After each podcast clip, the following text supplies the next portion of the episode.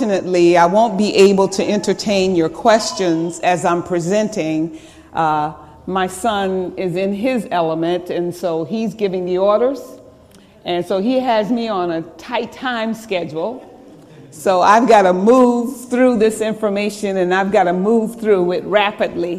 What I would encourage you to do is to pull out paper and pencil, and if you have questions that you may need to ask, you can ask in the panel discussion later on, and I'll be more than uh, happy to answer those questions for you. But before I get started, um, after Pastor Yolorda talked about um, self and, and how self manifests itself in, our, in us, you know, when you get up front like this, it's very easy to want for self to raise its head and manifest itself, and you do this because you want to exalt yourself. I don't want to exalt myself this afternoon. It's such a grave topic. I want Jesus, Jesus's message to go forth because it's an important message.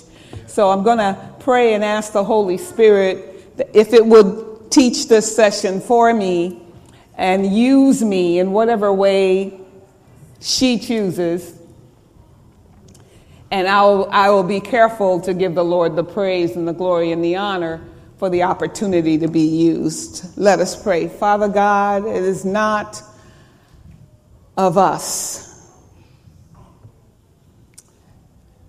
that we volunteer to be in your service. At least for me, Father, it's easier to just sit and take it all in, and there's been a lot to take in for this last weekend. But I've learned that you want us not just to take it all in uh, like the Dead Sea. You want us to take it in and, and share it. And so, Father, these are my humble attempts at sharing. And so I ask in the name of Jesus that you would baptize all of us in your, with your Holy Spirit, that your Holy Spirit will teach this session. And Lord, that your will will be done, that Glenville will become the place where it's safe for everyone to come, that the enemy will not gain a stronghold here, and that your word will be glorified and edified, and souls will be won to the kingdom. We pray in Jesus' name. Amen. Amen. You know, I'm sure that when the decision was made to run a series of, and these are evangelistic meetings, um, just on the, the family life and, and our lives and our relationship with each other, I'm sure there were some conservatives like me. I grew up in the Seventh-day Adventist Church, and, and I remember when I was here the last time, Raymond Poole and I would sit and talk about how things used to be. So, uh, you know, I I grew up early Adventism, and things were kind of different for me. And, and I grew up as a Bible worker, working in tent efforts, getting people to come even before I became an adult. That was uh, part of what I did. And so this this this forty for the Family evangelistic series, you know, I've never gone through anything. I've never seen anything like that before. You know, my, my tradition comes from, if you're not uh, teaching the twenty-seven fundamental beliefs, right, you're not teaching evangelistic That's meetings. Right, yeah. Do I have a witness here? Somebody understand what I'm saying? But, you know, um, God is relevant. We're the ones that get stuck in a rut and get stuck in a position where things need to be a certain way. God is very relevant. And for, um, for us to look at issues that are destroying us, that's to look at issues that's preventing us from spreading the gospel like we should, from being the kind of Christians that we should be. For us to take the time to look at that, God is glorified. Not only is he glorified, people are freed. They're freed to do what God wants them to do. So, you know, when the enemy strikes in and says, well, no, that sounds different, and it's got to be the twenty-three hundred day prophecy in order for it to be church, then we get to a point where we don't really understand how God is going to finish the work that he has given us to do. There would be no need for the presentation that I'm about to make. There would be no need for it if there was not a need for forty for the family. Amen. There would be no, there would have been no work for me as an attorney in defending the church if all of us had it together as far as forty for the family. The problem is we have Bible-believing, doctrine believing, Adventist supporting people who are hurt, who are dysfunctional, who are having problems that are causing problems for our church. And when we stay in one particular area where we don't acknowledge and deal with the issues that have us bound, then what we're doing in essence is people keeping people bound where they cannot be all that God wants them to be. Amen. Amen. So you got to understand, when I when I heard what was happening here and I saw it, I quickly related back to the experiences that I've had only in the Seventh-day Adventist Church, and I knew that there's a need for this. There's a need for this. I don't know where the rest of us come from, where you come from a very perfect society, from a perfect, that Glenville is very perfect and you don't have any, any, any, any, any uh, pro- sexuality problems, no pregnant, unwed mothers, no divorces, no whatever. You don't have that. That where you can disagree with forty days focusing on an institution that God ordained at creation. Only two things: the Sabbath and the family. And God established the family before he gave us the Sabbath. Amen. That's how important it is. And then those two things, to make sure we didn't forget about them, he encompassed them in the Ten Commandments. Did it at creation, then put it in the Ten Commandments to show you that he really means business about protecting the Sabbath, but protecting the family. Amen. So there wouldn't have been any need for this if everybody was exactly doing what they needed to do. But it's not happening. And I'm not making this presentation for you to become disconcerted about your church. I need you to understand that we're living in end times, and if you're reading your Bible, if you're starting with your Bible and you're reading that consistently, the Bible predicts the condition of people within the church towards the end of time. The Bible, Ellen White also gets more specific about some of the things that are going to be happening. So in my mother's day, in the day in which I grew up in the Adventist church, there were some things that we worry about now that they didn't have to worry about. But it's a new day, my brothers and my sisters. And if you continue to ignore the fact that it's a new day, your existence as a church will be very, very limited, and your outreach will be limited. You just can't bring people in, preach to them about the about the the, the doctrines, the twenty-seven hundred, twenty-seven beliefs, and then send them out with the problems that people are facing nowadays. That's right. That's right. You can't do it. because you have the same old issue still. For many a year, we would preach, and, and some people would still go back to go home to shacking up because you haven't given them a solution on how to be free from that. How to be free from some of these addicting things. So we want to talk a little bit about church misconduct. Who's the church? I am the church. You are the church. Specifically, we've been talking about, for these last few days, we've been talking about when, when, when our sexuality gets out of hand or gets out of control or, or, or when we have problems dealing with it. But you know, when you don't address your issues, they not only become issues for you, they could become criminal issues. They could become criminal issues.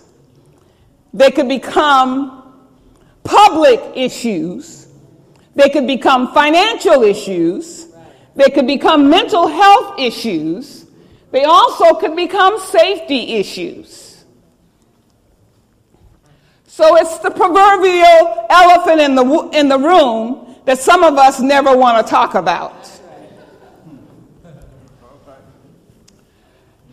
But we have a duty to protect, and the law imposes this, that you have a duty to protect the children and all attendees from harm and abuse at our churches and our schools.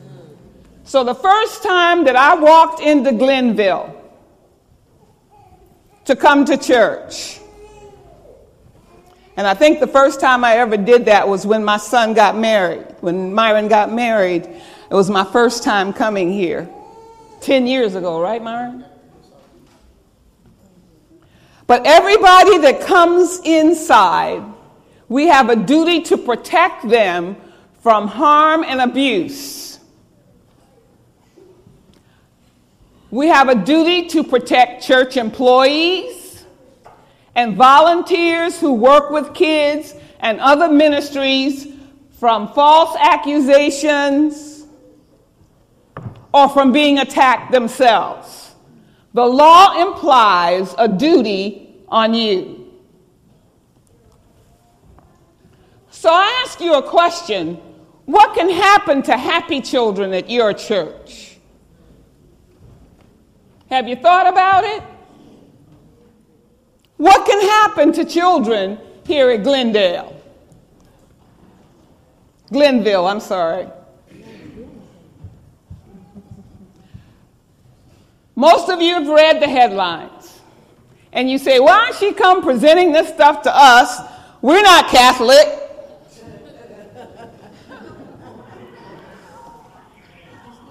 But despite the headlines that focused on the Catholics and the priests' pedophilic problem in the Roman Catholic Church, most, most American churches are being hit with child sexual abuse allegations and regular sexual abuse allegations. Protestants and most alleged abusers are not clergy and staff, but they're what we call volunteers. And what is a volunteer? Not somebody who walks off the street and says, I want to sweep your floor, or want to do whatever. Every time you have nominating committee and you select officers, those folk are volunteers. Surveys suggest that there is about seventy abuse incidents in churches in a given week, and it's more than that now. Most of the sex offenders that they catch are let go, and they represent three to one. Three are outside the jail, and one's inside. There are more offenders out of jail than in.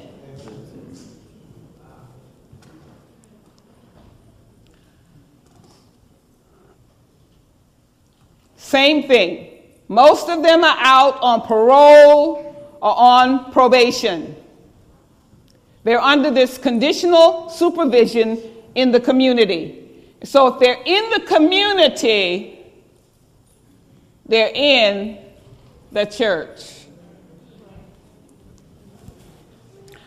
Volunteers are more likely than clergy or paid staff to be abusers. Even though we want to quickly blame the, the priest and the pastor, but the most startling is children at churches are also accused of sexual abuse as often as clergy and staff. But we tend to lend a deaf ear to that. We don't pay attention to whatever until it happens to one, our granddaughter or our son. I don't care who it is. I don't want another kid molesting Taylor or Camden. I don't want anybody doing it.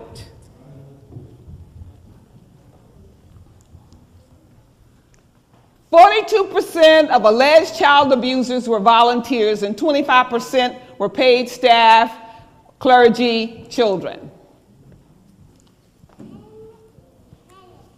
This is from your church. This is from the General Conference, from the S D A Church Manual. Today, the ideals that make social relationships safe and happy are breaking down to an alarming degree. Ideals. And folk who protest about this kind of thing are living in an idyllic world. They're not living in Cleveland, Ohio in two thousand eleven. Under the influence of passion, unrestrained by moral and religious principle, social interaction has to an alarming extent degenerated into freedom and license. I can do whatever I want to do. No restrictions on what I need to do. Because we're so bombarded with sexual mores and sexual ideas, we don't understand how much we're affected by it. So it's forming what we think. It's interesting to, to listen to single, older adults, and I'm talking about adults that are, that are single and older, thirty and over, who may have been married or who may have had relationship where they feel entitled to have a sexual life. I've heard the talk. Why? Because society has told us that's what you're supposed to be doing. Whereas the Bible tells us something else. Amen. We, where the, where the enemy strikes the most is at telling us that what is going on in the world, the standards of the world, should be ours. And because we're exposed, we believe that. We don't think. We just go along with what the world is doing. Sexual perversions, incest, sexual abuse of children prevail to an alarming degree. Millions have abandoned Christian standards of conduct, and I'm reading the church manual still, and are bartering the sweet and sacred experiences of marriage and parenthood for the bitter, remorseful fruits of lust. I'm reading from your church manual. Some of you come to your meetings with it. It's, it sits in your homes next to your Bible. But that's what I'm reading. There's sex in the church manual. You know why? Because the brethren know the deal. They get a report of the kind of lawsuits the Adventist church is getting, and they know that all is not well. Amen. Broken homes have left its members defenseless to the control of the enemy. The way the devil works, the devil wants to isolate us and get us all by ourselves, break up the family, which God ordained to, to leave us protected, to leave us supported. So once he's broken up the family and alienated us from our support system, it's left the members defenseless and in the control of the enemy. Yeah. That's why family was important.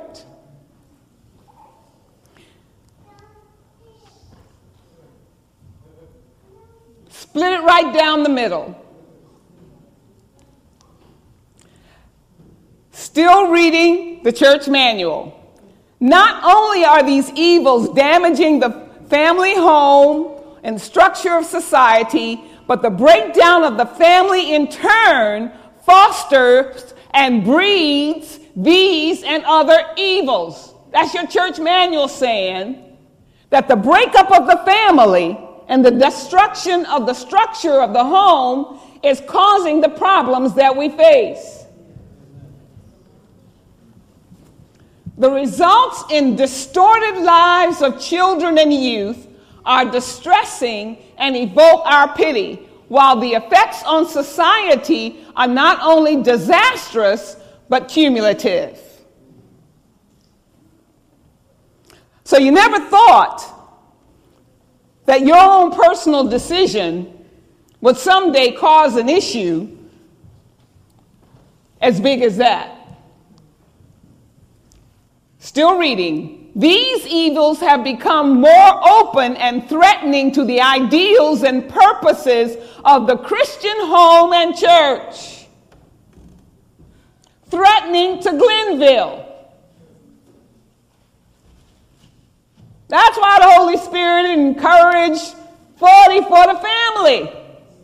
Because the very existence of your church is threatened when you have these issues. Adultery, sexual abuse of spouses, and we, t- we saw that lady last night, incest, sexual abuse of children, homosexual practices, and lesbian practices among the obvious perversions of God's original plan. Still reading the church manual. Some of your favorite book. Certain sections. Certain sections. As the intent of clear passages of Scripture is denied and their warnings are rejected in exchange for human opinions, much uncertainty and confusion prevail. And where we've got to be very, very careful is when you support or oppose something, you're doing it based on what you remember or based on your history or based on how you feel.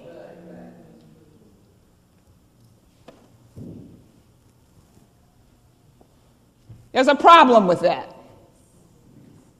Because how much do you know about what's going on, not only in the worldwide church, but do you know everything that's going on in your church? Because I'm about to tell you some things and you're going to wonder if you do know what's going on in your church.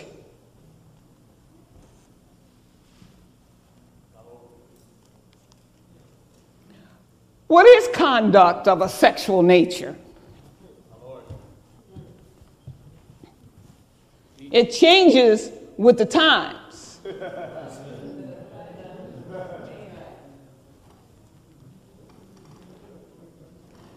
Sexual misconduct is a fact. It's not something I'm standing up here imagining or exaggerating. But there's two types of sexual inequities. In the legal profession, we have two types. There's sexual harassment and there's sexual misconduct. And I know most of you, who, if you work for secular institutions, you've learned about sexual harassment, what it is and what it isn't. I've taught the classes for several corporations. Unwelcome behavior of a sexual nature, whether the behavior is written, verbal, or physical. We have quid pro quo, hostile environment, two types.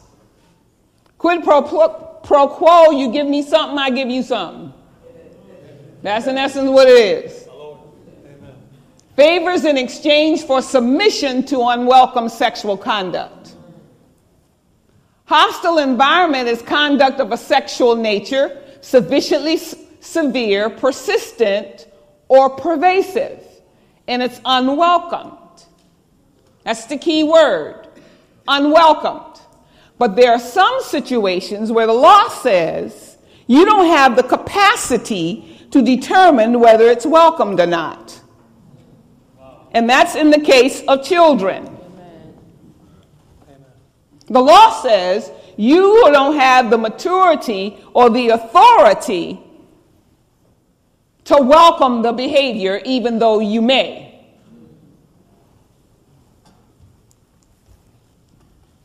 Verbal forms, and there are verbal forms of sexual harassment. Things you say can be sexual harassment. The, the, the sexual or gender-based jokes, you know, honey or sweetie or babe, you, you're using terms like that in, in addressing someone to demean or degrade. Wolf whistles, and you know people used to do that. That's inappropriate. Or making derogatory noises when you see a person. Rumors about a person's sex life, when we want to sit around and talk about what we heard Sister so-and-so and so was doing and who she was doing it with, that's a form of sexual harassment. Wow. Wow. Comments about a person's body. Oh, honey, I like Sister, Sister Edmund's legs. She got nice legs.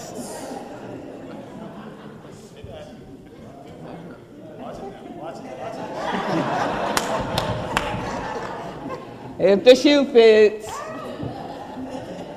Derogatory comments based on gender, sexual jokes, spreading sexual rumors, including remarks about sexual orientation. And I know what the Bible says about sexual orientation, and I believe it, but as a Christian, you should not be talking about these people in a derogatory way.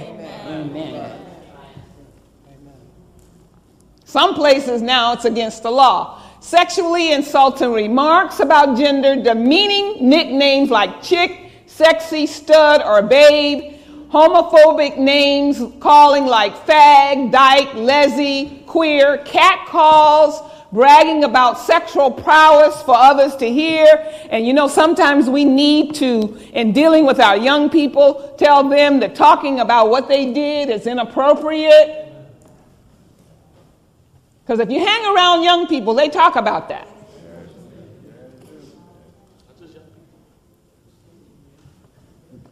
Pressure for sexual activity or dates. It used to be you could put the pressure on and keep asking and keep asking. But in a, especially in a work environment or in a school environment, if that person said no to you twice, you better move on and pray.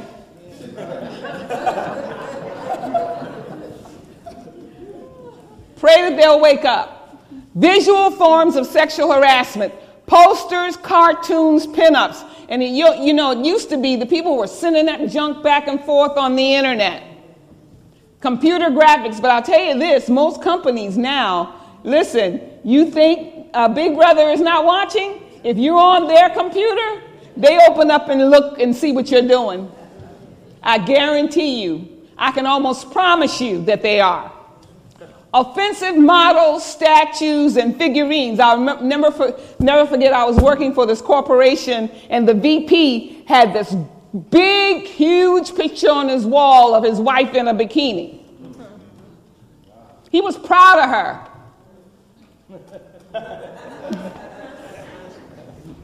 I had to go in and tell him he had to take her off and take her home. Appropriate for their bedroom, but definitely not appropriate for work or for public consumption. Amen. Touching one's own bo- clothes or body in a sexual way. Names written on walls or desks that says, for a good time, call so-and-so and so. physical forms in appropriately touching another person.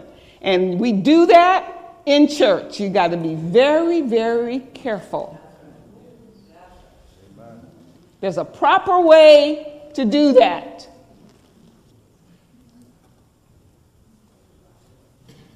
Your kiss, your hug need to be holy. And some of them aren't holy. Amen. Grabbing and fondling and rubbing up against a person, massaging or stroking another person, or stalking a person. Let me tell you, these are these can be criminal offenses. Wake up. You know, when I when I hear of people getting into difficulty for these kind of things, I'm saying, where have you been for the last twenty years? But I guess my brothers who come before me says that they, there are problems, that some people can't control themselves, but the law is now adjusted to help you try to control it.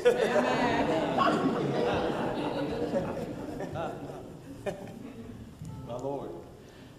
Staring, physical gestures that have a sexual connotation, suggestive looks and facial expressions that have sexual implications, blocking the pathway of another to make a sexual advance. These don't constitute sexual harassment. Pulling off someone's clothes, pinching or touching buttocks or genitals or breasts, forcing sexual conduct. These are not sexual harassment. These are, these actions are called sexual abuse. It rises to a higher level. Sexual harassment could get you a warning. Sexual abuse could get you in jail, you know, with the church having to endure a heavy lawsuit. Sexual misconduct is unlawful, abusive physical conduct of a sexual nature. It could be conduct between an adult and a minor, or it could be between an adult and another non-consenting adult. And see, some of us have it in our heads that because a person is over eighteen, that I can do this, that, and the other. But like I said before, unwelcomed. Now, I can imagine how God feels. The Bible says children are an heritage of the Lord. When he puts beautiful children here on this earth, and they end up being treated the way some of us treat children.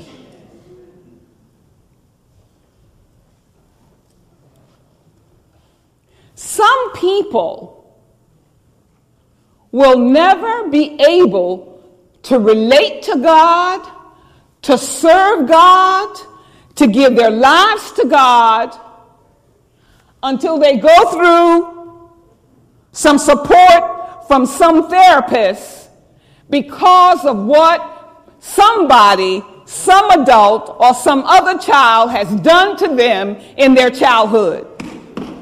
Yeah. Because they go through life thinking, what kind of God would allow this to happen to me? Children are not built with a sense to understand sexual conduct. When sexual conduct happens to them before maturity, they process it in such a way that it is damaging. Because God put it on this earth, for some of us have problems dealing with it, and we're old as the hills.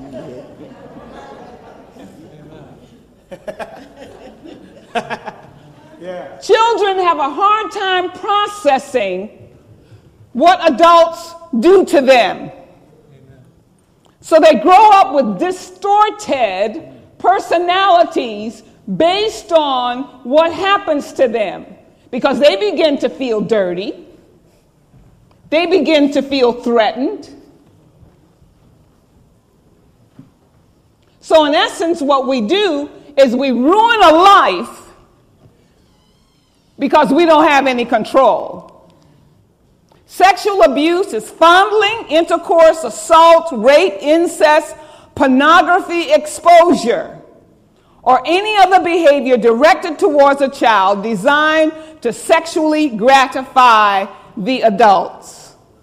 You know, um, I have a book at home that I bought many years ago. It's called Sins of the Father. Anybody in here know about that book?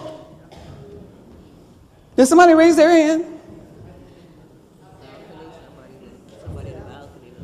You know the book. Seventh-day Adventist book. And I'm amazed that it was written so long ago. But it's the book written by, I don't know who, but it's of a Seventh-day Adventist elder in an Adventist church who was abused, sexually abusing children. A matter of fact, abusing his own children and anybody else's children. Let me go on through here, and then I'll... Here are some of the things that could lead to sexual abuse at church. Counseling. Especially if people not baptized and filled with the Holy Spirit, or they're dealing with issues from their past. Counseling. I have seen lawsuits that we've gotten as a church where the relationship started out one person counseling another one. The recommendation that the church has, if you're going to do cross-gender counseling, either have a glass door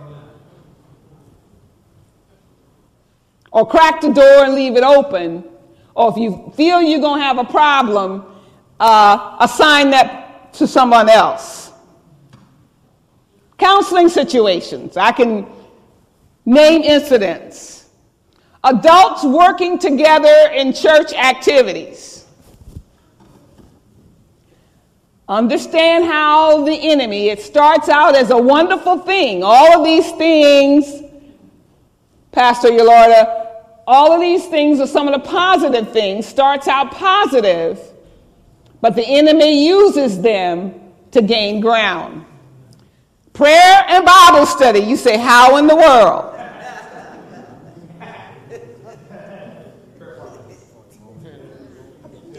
I have seen people justify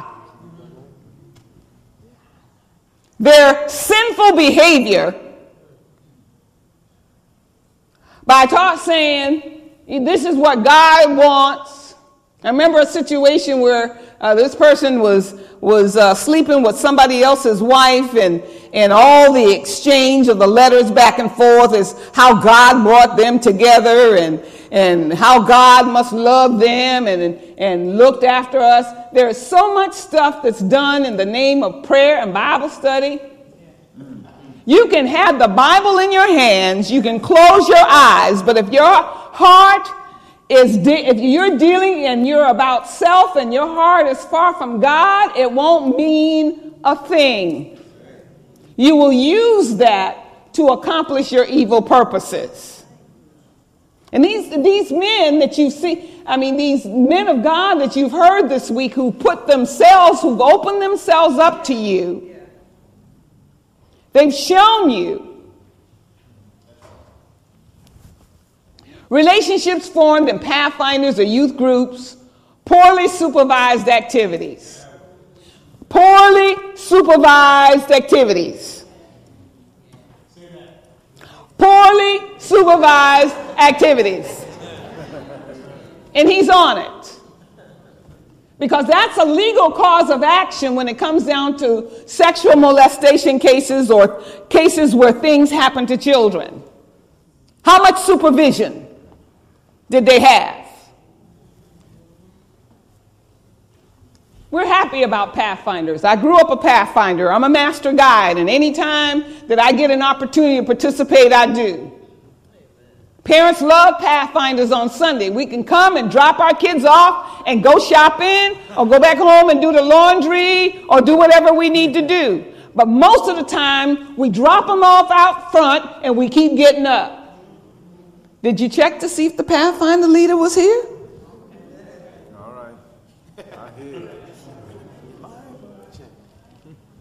Suppose the Pathfinder leader is not here, running late, got stopped, road under construction or something. And I've looked at your beautiful church. There are a lot of places around here that somebody wanted to...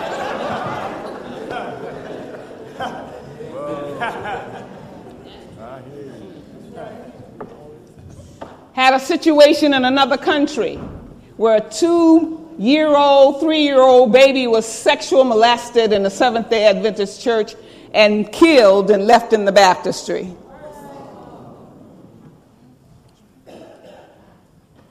So I'm not up here just trying to scare you. I'm trying to warn you. I'm trying to encourage you how to be intentional about protecting our young people and being safe. Symptoms of sexual abuse in children. You can see signs of sexually uh, transmitted disease, physical signs, pregnancy in a young girl. If a young girl is under a certain age, and I think it's eighteen here, if she's under a certain age and she's pregnant, somebody committed sexual abuse on her.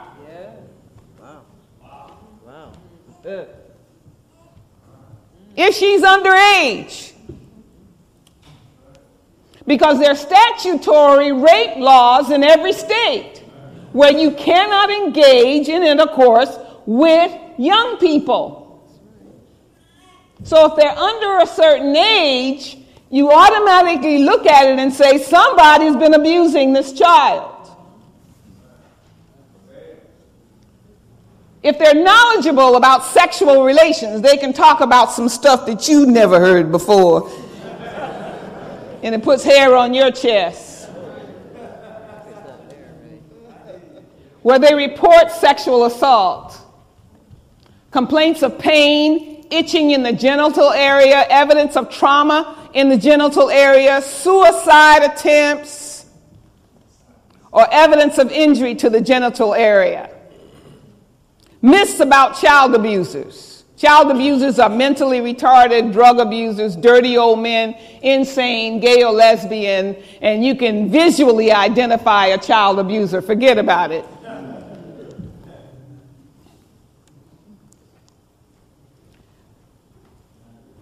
And this is their strategy. Abusers cultivate relationships with children by identifying emotionally needy children. Yeah, that's right. That's right. That's, that's cool. And usually in most situations, the, the parents are not really involved in the children's life. Amen. Or in the child's life. What they do, pedophiles, they establish relationships with the child's family to gain trust. They initiate contact in situations where no other adult is present, or setting up situations where they can be alone with the child. They set the child apart from their peers or siblings, and they tell the child that the child is special. Yeah. Yeah. They establish peer or buddy relationships with the child. Now, we're in a catch twenty-two situation. Parents or mothers who have sons and they need uh, big brothers, or they need role models for their children. You can still have that, but you gotta take them through. You just can't look at somebody and say, oh, this person, because I've seen them at church, would be good to help me raise my son.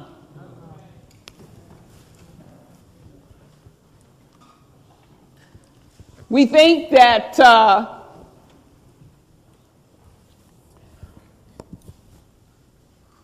about we think about certain situations, and, and, and I've been Adventist all my life, so I know how it works. He comes from another city, and he comes and he sits in the Sabbath school class. And he studied the Sabbath school lesson. He comes every Sabbath, knows the Sabbath school lesson, and he waxes eloquently about it. He knows Ellen White, he knows scripture, and he really responds to what's going on. So everybody sitting in the Sabbath school class says, who is that new brother? He really knows the Bible. So the teacher's not there that Sabbath in the adult Sabbath school class. We say, hey, brother so-and-so and so, you know the lesson real well. Why don't you teach the lesson for us? We allow him to teach the lesson. He's there for prayer meeting, he testifies, he does all of that. So we say to the pastor, boy, that new brother sure know the word. You ought to let him take prayer meeting one night. Well, we let him take prayer meeting. Pastor's impressed. Oh, this fella does know the word, and people are convicted by what he has to say. So the pastor goes on vacation, and he asks this person, would you, would you preach for us while, for me while I'm gone? The pastor's so happy to have a vacation, and he doesn't have an associate.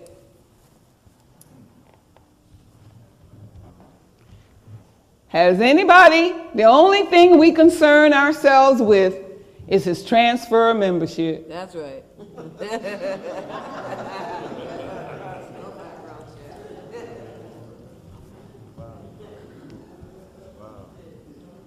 We just want to know if he was a member. And most times we haven't checked that. Nobody's picked up to call the former place to say, we have so-and-so and so-and-so in our church, and can you give us a little history? We want to we want to use him in our outreach program. Can you tell us a little bit about him? Yeah. And I've seen situations like this, where they come in, they gain the trust of the church,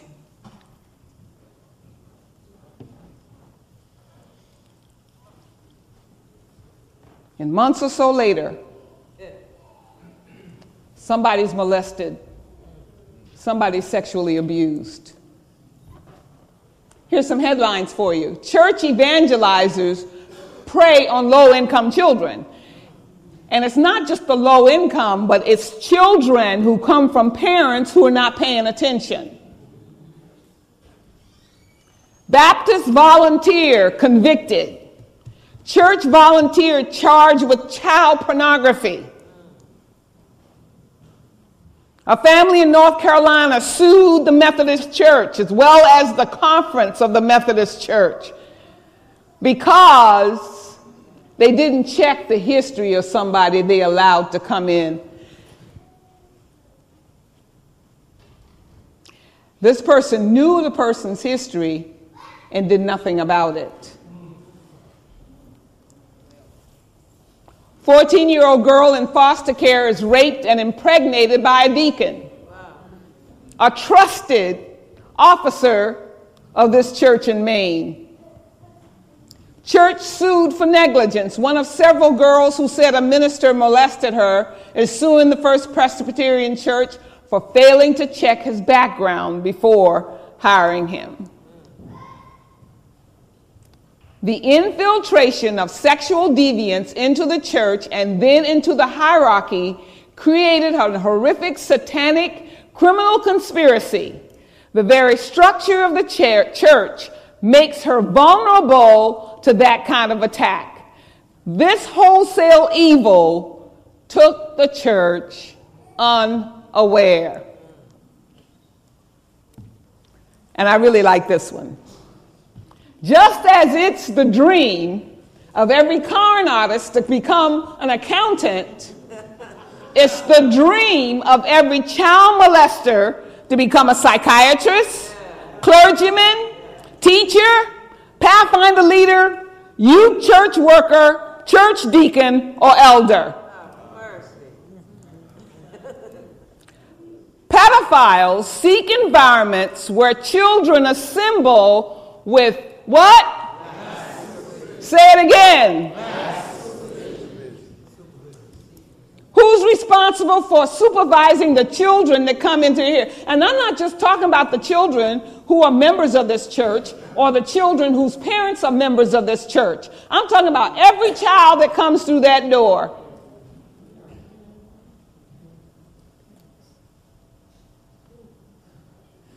That's church. I really did grow up in a church where the deacons disciplined us and told us to go in and sit down and go to church and, and would tell our mama what we were doing. Now, we have a good time here on Sabbath. I always look forward to coming here. And especially when y'all sing that Sabbath song. I never heard that Sabbath song before. It's a beautiful song. I get caught up in it. But while you're in here praising the Lord and raising your hand and stuff, where are your kids? All these places you have around in here? Who else walked inside that door with them? While you're in here, all your children should be in here. If they're not going to be in church, if they're not going to be participating in church activities, they're not going to, Jesus is not going to just jump on them for being in the building. So they don't need to be here if they can't be where?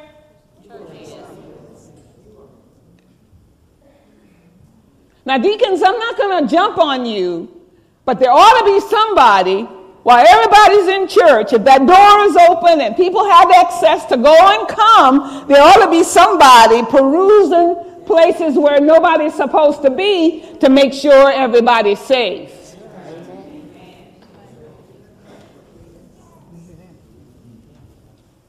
Lack supervision.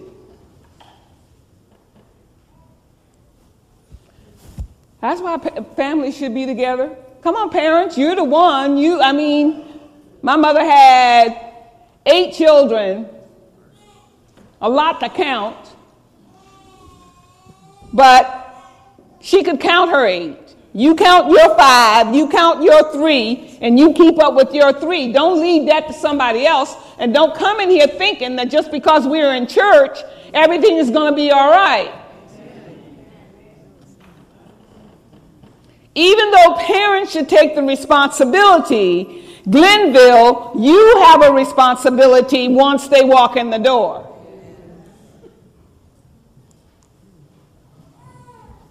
Churches are vulnerable. They're communities of trust.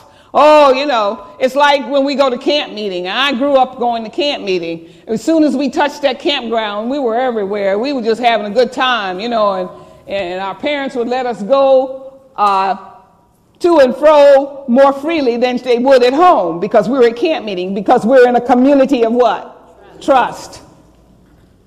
But churches are also ignorant of the fact, their lack of safeguards. And as I'm presenting, have, can you think of safeguards you've taken to protect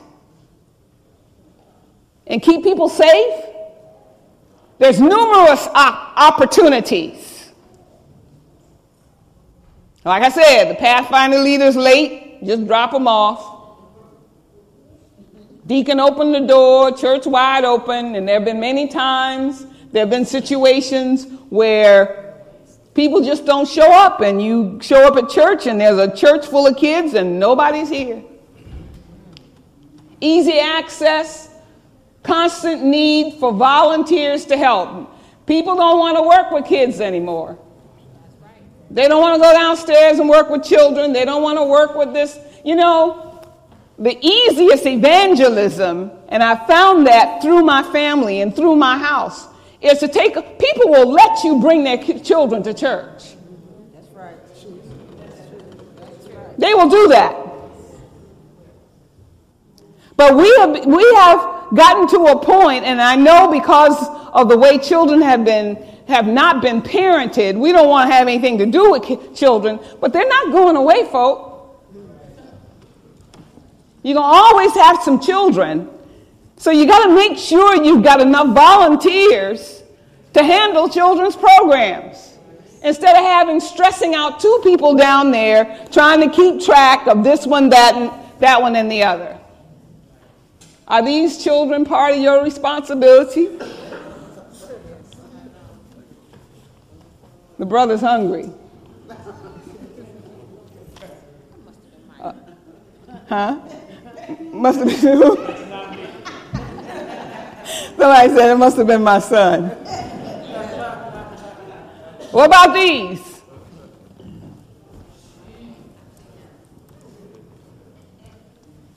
But we have the ostrich syndrome. We want to believe that nothing happens because we're the church of the last days. Do we have our heads in the sand?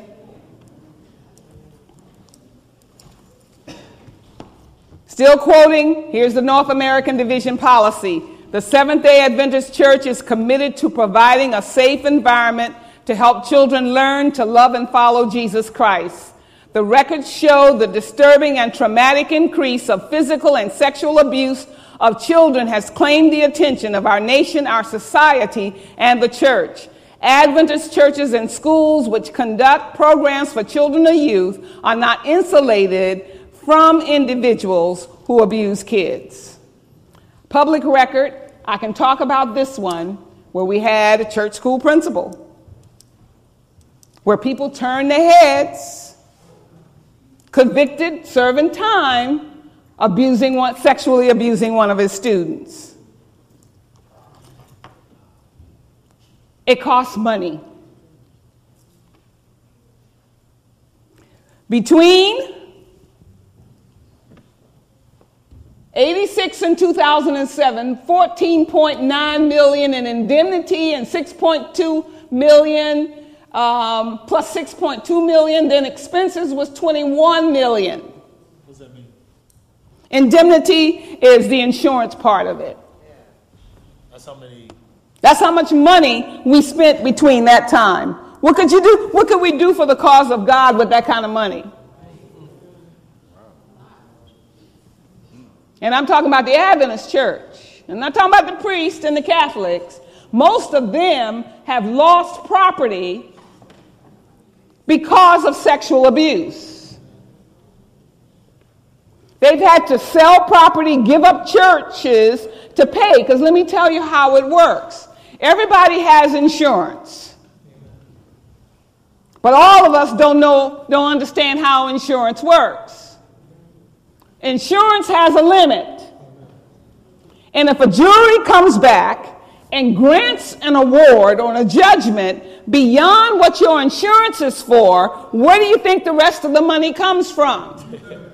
Out of your pocket.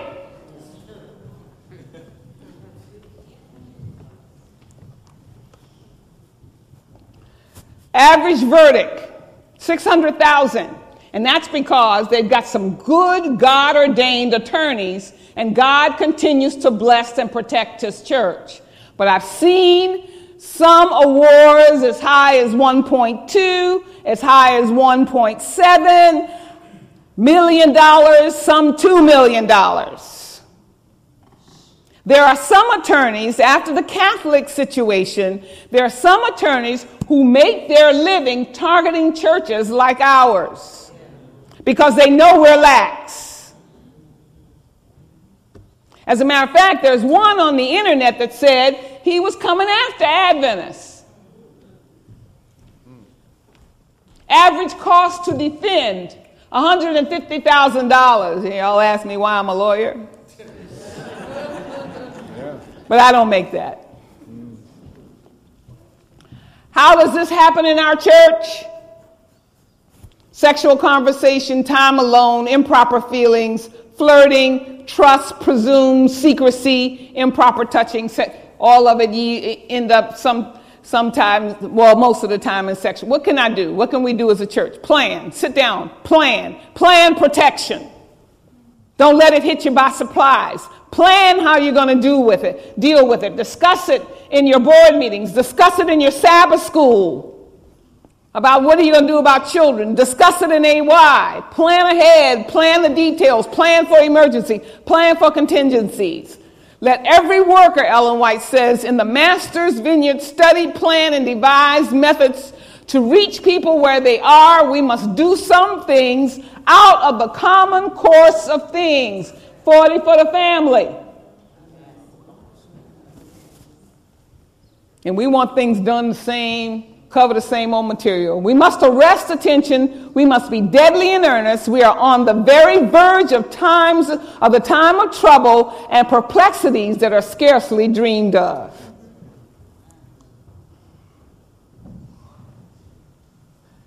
Ministry can become incredibly complicated, and especially as a church grows. But the task of ministry is not just taking care of church business. There is inherently an element that encompasses these tasks that must be done. Ministering to church member relationships. Ministry. For people who don't want to talk about relationships, who don't want to talk about stuff, ministry is dealing with all this stuff. That's ministry. Children are powerless to defend themselves. If we don't protect them, who will? So here's what we can do. Never leave a child alone or a group of children that I'm responsible for unattended. Have at least two adults, eighteen years over, to help with the supervision of children, and that depends on the number of children you have. You just can't put two in there with over one hundred kids and think you got it going on.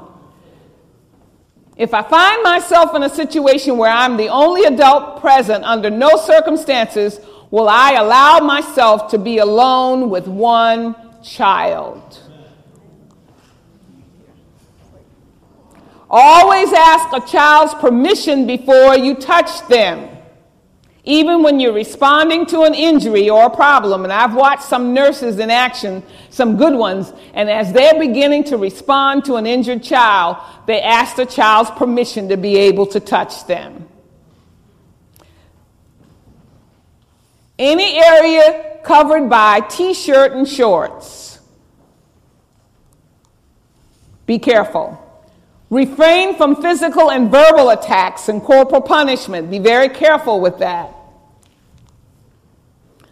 Affirm children with appropriate touching, keeping hugs brief and shoulder to shoulder or side to side huggings. You know how to do that? Come on, Sister Cox. What do you want me to do? What? These people need to, a good demonstration and some hugging. See, one of us, some of us want to hug.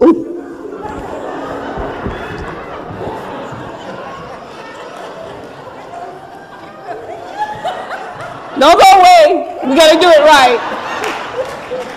it right. You're going to hug again. This is proper hugging. Okay, good. And with the hands not going beyond the shoulder blade here.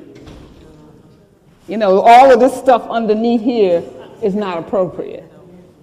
So I'm not hugging appropriately. Yeah, watch where your hands are, Sister Cox.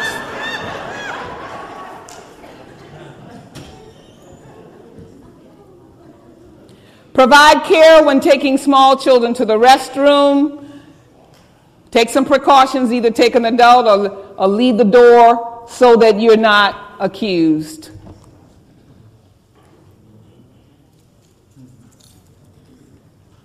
Be careful with closing yourself off.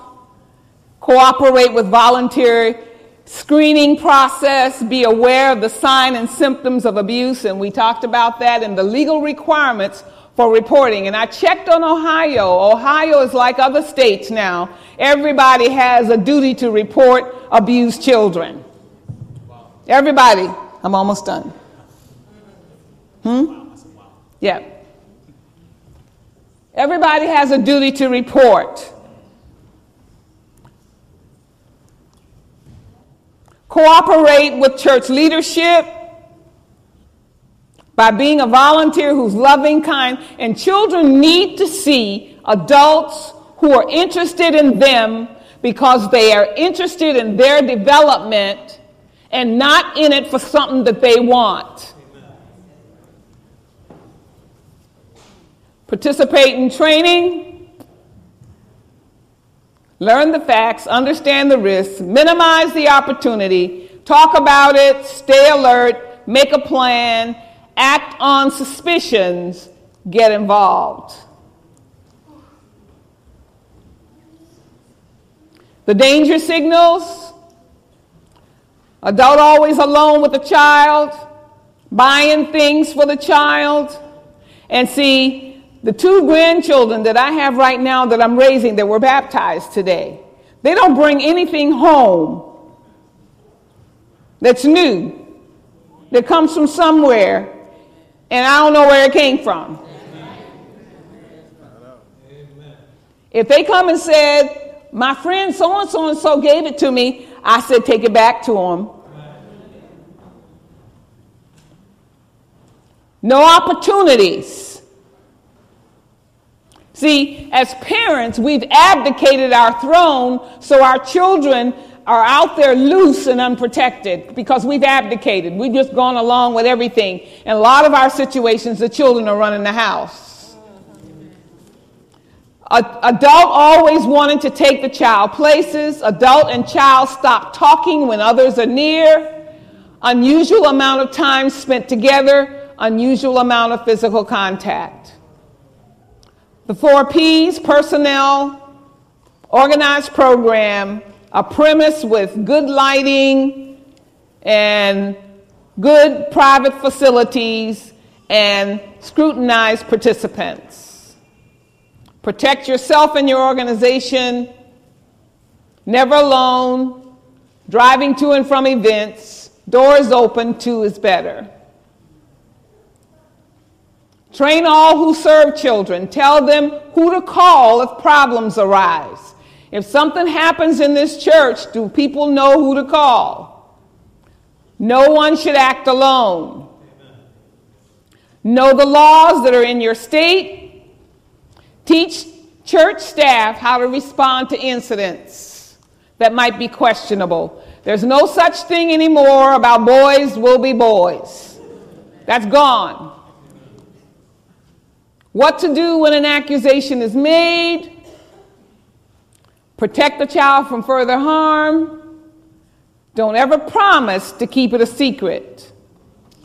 Listen, but don't interrogate. File official reports promptly, protect other children from the abuser, separate the accused from the situation. There should be no confronting of the suspect or the accused until it's ascertained that the victim is safe. Leave in-depth questioning of the victim and, and the suspect to professionals who are trained to deal with this kind of thing.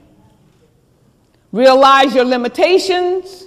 Victims need counseling by professionals specializing in abuse. Facilitate healing by withholding blame for the victim. Had a situation in an Adventist church where there was a girl that was molested by a prominent person in the church. She comes to church. After she reports it, she comes to church that Sabbath. And when she gets to church, the pastor gets up, requests prayer for the, apu- the accused.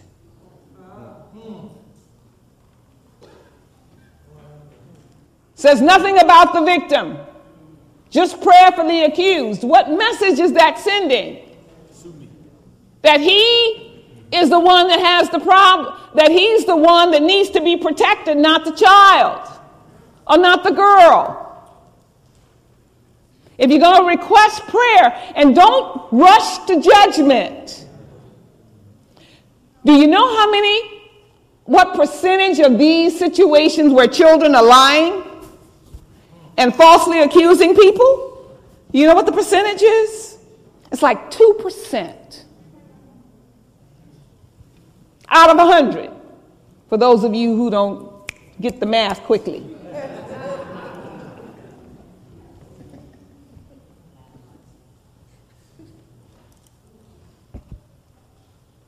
and understand about the victim's difficulties in relating to God. Okay, what's going on here? I'm not moving.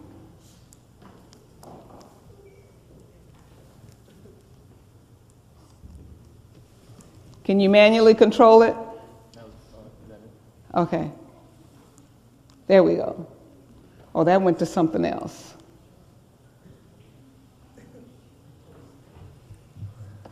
Why is Orlando on the uh, computer? Can you bring me back?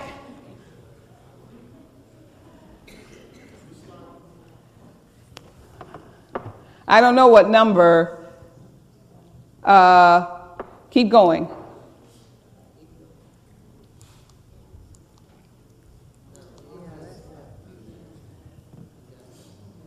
Yeah.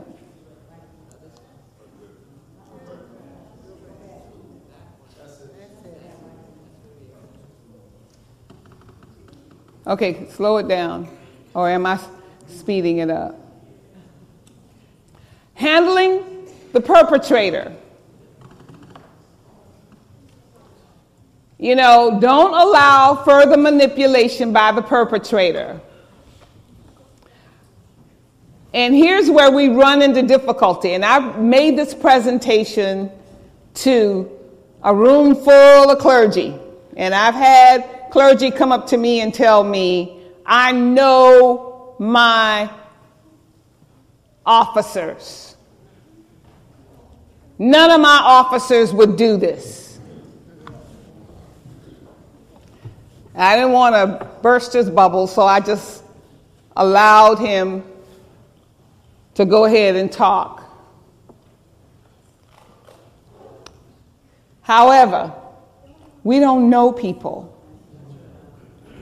You can't even vouch for what your husband or wife would do when they're under the control of a demon. Oh, I've known him all my life. He wouldn't do that. That child fast. Oh, yeah, yeah, yeah. That child fast. The worst thing you can do to a victim is not believe them and not to give them consideration. You leave them open for abuse. If, if the perpetrator is innocent, it'll be proven. But reserve judgment based on your past experience with people. There are many victims of sexual abuse in our churches, both male and female, that are battling with early exposure to, to sexual misconduct. We have a duty to protect our children.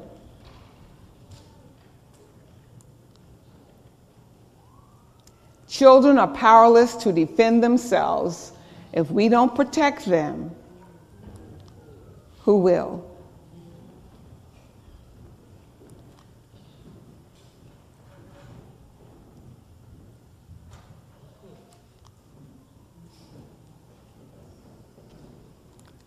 Keep going.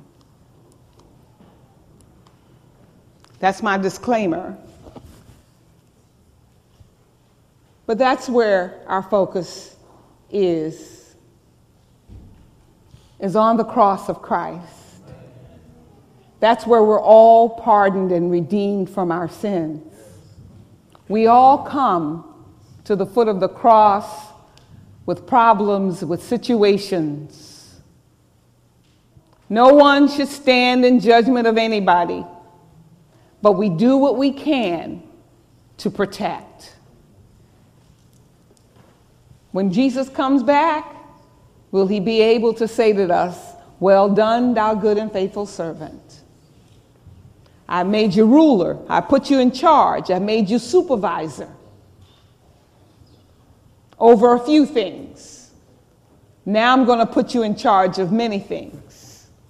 Come and share your master's happiness. But there are some people who are going to miss out on heaven because of the demonic behavior of someone who probably in their lives were abused themselves. But as a church, remember, as a church, Glenville Seventh-day Adventist Church, you have a duty, you have a legal responsibility to protect children, but even me. That's right. Because if I'm walking around up here somebody and somebody jumps out on me, what are you doing? I'll never forget when we realized that people were coming into our churches doing offering and, and holding us up and taking the offering. We took precaution. We closed doors and, and found secret rooms for the deacon to go when it was done. We need to take the same kind of initiative to protect people, because people who are sexually abused are limited in their recovery. Are limited in their recovery. They recover, but only by the grace of God. But their response to affection, their response to relationships are distorted for the rest of their lives. What are you going to do, Glenville, with the people that God has entrusted to you? Are you going to make it easy for them to someday have all of this wiped away, because God's going to erase it from our minds, and someday we'll be able to enjoy the kingdom of God? I'm looking forward to that day. God bless you.